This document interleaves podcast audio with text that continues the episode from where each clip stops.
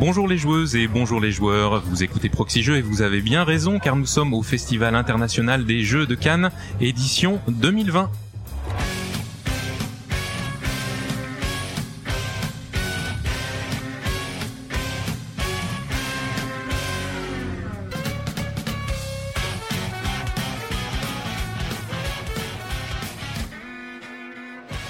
Je suis Hammer et je suis accompagné de ma très chère consoeur Paul Gara. Paul Gara, comment vas-tu?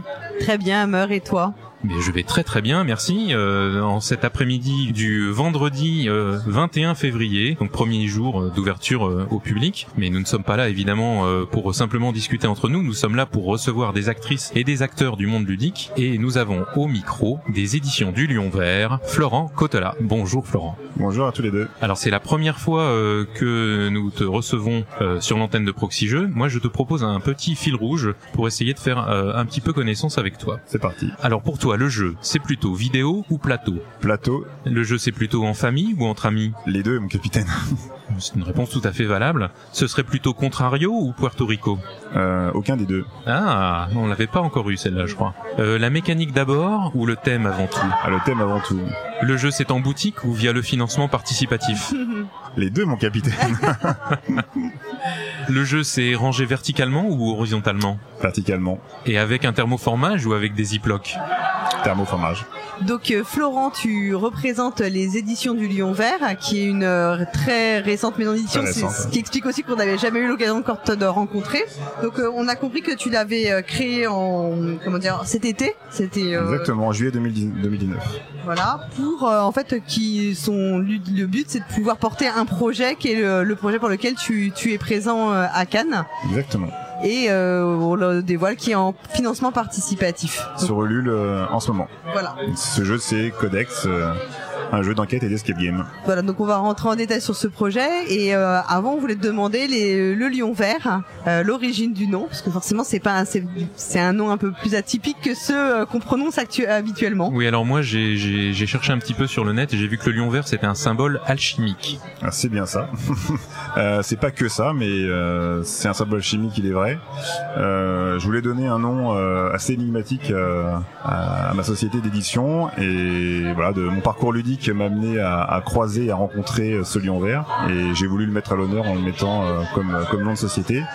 C'est un personnage qui est connu euh, dans un autre jeu qui s'appelle Défilim, qui est un jeu de rôle édité par Mnemos, qui est un jeu sur, lequel j'ai participé que, que j'ai beaucoup joué. Donc c'est aussi un voilà une sorte de remerciement pour, på, eh, på Storbru.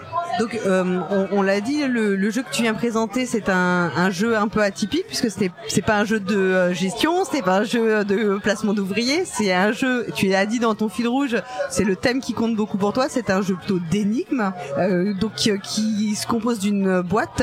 Et c'est vrai que les jeux d'énigmes, on le vend en poupe. Enfin, si on prend ça de façon très large, qu'on parle des escape games, des jeux d'enquête, ou bien d'autres concepts de boîtes, de bien même des jeux on reçoit des courriers par la poste, enfin, etc. Donc, est-ce que tu peux nous présenter un peu ton projet à toi et ce qu'il a d'original euh, quels, sont les vraiment ce que tu as voulu creuser avec ce concept? Ouais, bah, très bien. Euh, Codex en fait euh, est un jeu qui est à la croisée de, deux types de jeux. D'un côté les jeux d'enquête et de l'autre les escape games. Euh, donc le concept, si je dois vous le résumer en, quelques mots, c'est euh, on est euh, en gros l'héritier d'une boîte qu'on reçoit chez soi par courrier. Alors si on l'achète en boutique, bon, on la pose sur la table. Mais si on a des amis qui nous l'ont offerte ou si on l'a commandé en ligne, on la reçoit chez soi. Assez peu d'informations sur la boîte, donc on l'ouvre seul ou avec des amis et on, on se rend compte qu'on est l'héritier ou les héritiers d'une personne de sa famille qui vient de décéder. Et dedans à l'intérieur, pas de règles de jeu, des éléments réalistes, narratifs euh, qui vous plonge dans une histoire du passé, euh, celle de sa de sa famille et de donc de notre famille vu qu'on est les héritiers de cette boîte. Et donc avec des principes euh, d'escape game, où il y a des énigmes à résoudre, on va comprendre ce qui s'est passé. Elle est pas morte naturellement. On va découvrir qu'est-ce qui lui est arrivé et on a une boîte qui est fermée à clé, qui cache un trésor euh, très ancien. Et donc voilà, c'est un jeu qui se fait 100 ans où on prend son temps pour pour comprendre ce qui se passe. Et donc voilà, donc pas de picto, pas de règles de jeu. Voilà, c'est un peu le principe, c'est que j'ai voulu raconter une histoire portée par des énigmes. voilà. Tu parlais d'éléments réalistes dans le, le, contenu de la boîte. Alors évidemment, tu peux pas nous dire ce qu'il y a dans la dans, dans la boîte, mais qu'est-ce que tu entends exactement par réaliste? Comment ça se différencie, euh, j'irais, d'éléments plus traditionnels qu'on trouve dans, dans nos boîtes de jeux bah, Par exemple, si, euh, si on prend des, des jeux dans la catégorie euh, énigme, enquête, comme euh, Unlock ou Time Stories ou, ou Détective, on a, on a des pictogrammes qui vont nous indiquer si on doit ouvrir ou passer de boîte, si on a, si on a bien avancé ou pas, si c'est la bonne réponse. Là, c'est c'est un jeu où, par exemple, on a hérité de photos de famille, de clés, de boîtes anciennes, et il y aura à aucun moment un, un maître du jeu ou une règle de jeu ou un élément qui va vous dire euh, ça c'est important, il faut le connecter avec euh, tel élément.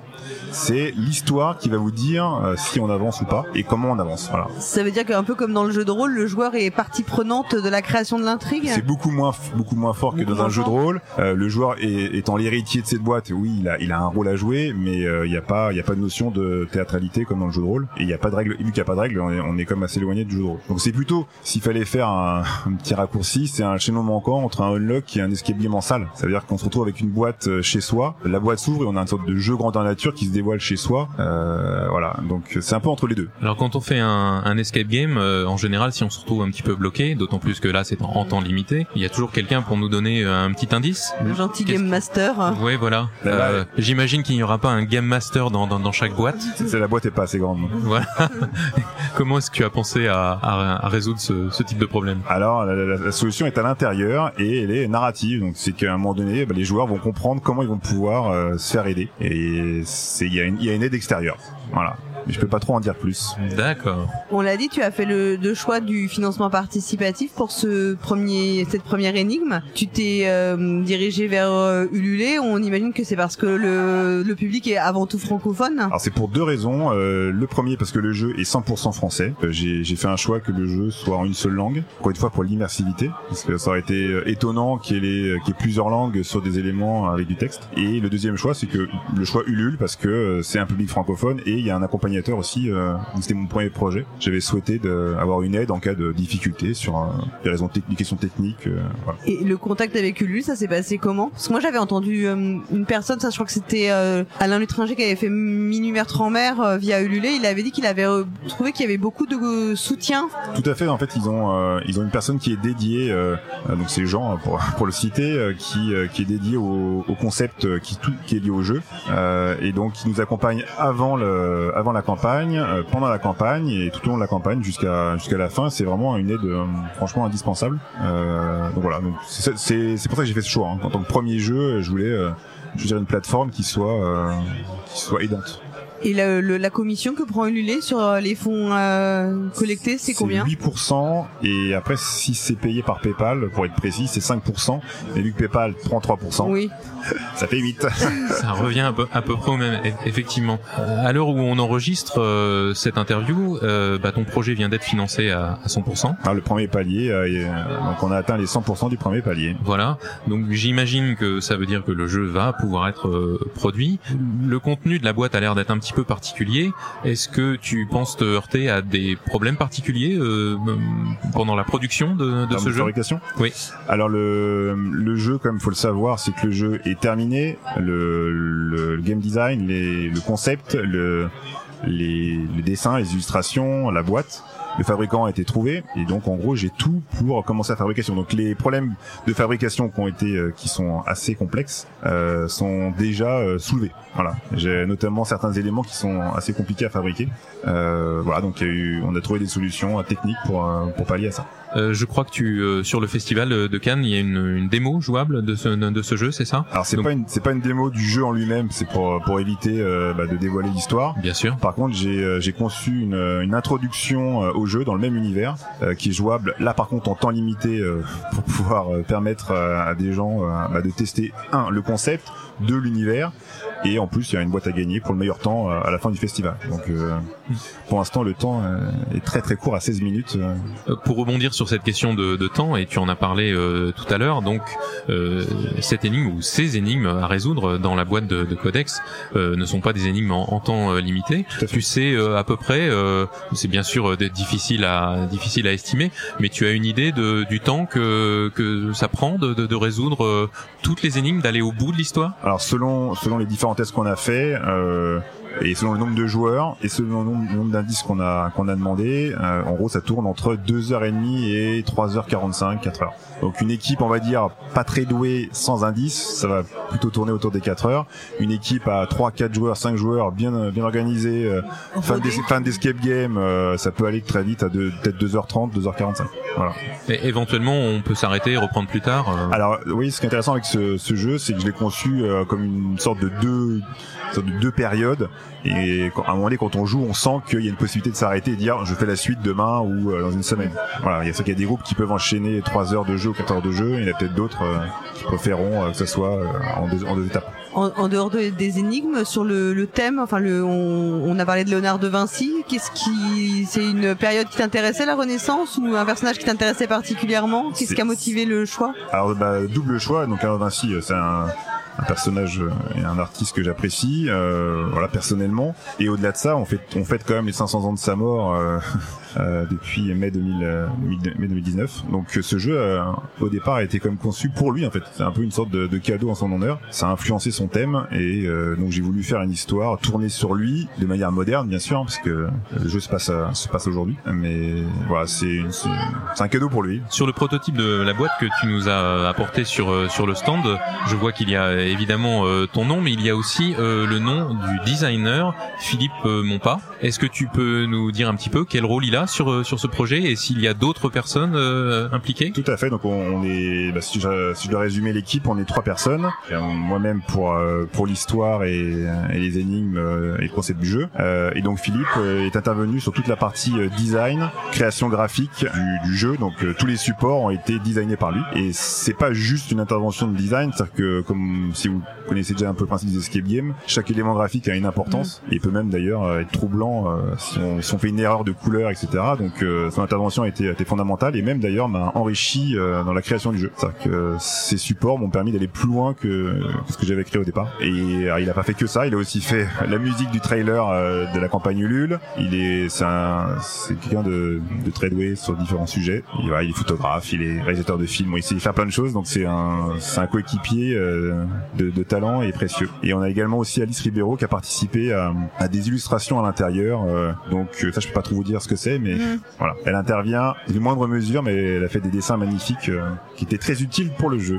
Je crois qu'on l'a pas dit, mais du, le, le, la boîte, elle, sur Ulule, c'est quel, combien le palier, le premier palier? C'est 9000 euros. 9000 euros. Et le, pour un backer, enfin, quelqu'un qui voudrait euh, pledger, c'est combien le, S'il doit payer le jeu on va dire classique euh, sans autre option, c'est 49 euros. Euh, C'était 44 euros pour les 100 premiers, mais c'est trop tard. Après la après la campagne, les, les soutiens sur Ulule euh, euh, recevront le, le- recevront leur boîte. Tu as déjà une idée de des délais de, de production? Donc c'est septembre 2020. Septembre 2020. Et est-ce que la boîte aura aussi une vie euh, en dehors de, de Ulule Tout à fait. Euh, Donc, moi j'ai trouvé un distributeur qui, euh, en cas de réussite de la campagne, euh, distribuera le jeu en boutique. Donc officiellement, il sera en boutique en septembre 2020. Donc on l'a dit, la campagne euh, est euh, complétée aujourd'hui. Donc euh, ça veut dire, euh, on l'a dit, un, un jeu que tu prévois pour septembre, c'est ce que tu nous expliquais? J'imagine que ça donne envie de, euh, de persévérer dans, dans ce concept. Euh, tu as déjà des idées pour euh, une suite, euh, une suite ou un nouveau, une nouvelle boîte ou? Alors dans, dans la série Codex, euh, j'ai prévu deux choses. Un, bah, une deuxième histoire euh, euh, dans le même concept, hein, euh, boîte secrète et découverte d'une histoire qui sera donc totalement différente. Et une, euh, un concept qui sera légèrement différent, que j'appellerai mini Codex, qui sera des, des boîtes beaucoup plus petites, qui se joueront en une demi-heure, 45 minutes, qui seront donc plus accessibles euh, pour des familles et en, en moins de temps que ce jeu qui quand même prend trois heures. Donc Et pour des futurs projets, tu penses refaire du financement participatif ou bien passer par une, euh, un financement plus classique ou avec une avance euh, pour la production et puis après la vente euh, classique C'est- pas encore acté, mais euh, vu que ça a bien marché, on va attendre la fin de la campagne. Si ça se passe bien, il est peut-être probable que la deuxième, si, le distributeur que j'aurais choisi euh, me soutient, ça passera directement en boutique. Voilà. Ça c'est l'objectif. Hein. Ulule était là vraiment pour me permettre d'avoir l'impulsion de départ pour que le projet soit viable. Outre euh, Codex, dont on a compris tu es euh, l'artisan euh, principal, est-ce que le Lion Vert va aussi se lancer dans l'édition d'auteurs externes? Ah, Tout à fait. Donc on a on a un second projet qui s'appelle Scriptorium. Alors non pas encore définitif, enfin mais c'est c'est le projet qui va suivre, dont l'auteur est Fabien Clavel. Alors connu pour pour ses romans, il est auteur de fantasy et de, de fantastique pour la, jeunesse et pour et pour adultes. Donc il est également aussi auteur d'un jeu du jeu de rôle Néphilim dont j'ai parlé en introduction. Tout se tient. Voilà, il a écrit quatre romans dans cet univers et, et donc là il, nous a proposé donc son jeu Scriptorium qui est un jeu de plateau et qui est prévu pour le deuxième semestre 2020. C'est un jeu dont l'univers se, se rapproche justement du, du, jeu de rôle ou pas du tout Pas du tout. Non non, c'est un jeu dans le monde du Moyen Âge.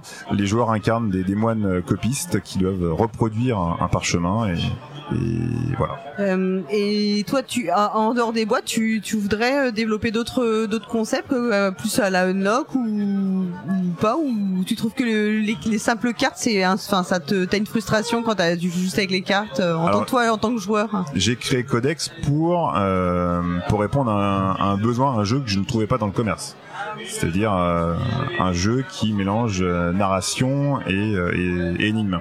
Donc non, si je dois créer un autre jeu, ça sera sans doute dans d'autres dans d'autres concepts mais après on ne sait pas tout est possible. Mm. mais en tout cas moi j'ai envie de développer Codex avec d'autres histoires et éventuellement proposer d'autres jeux.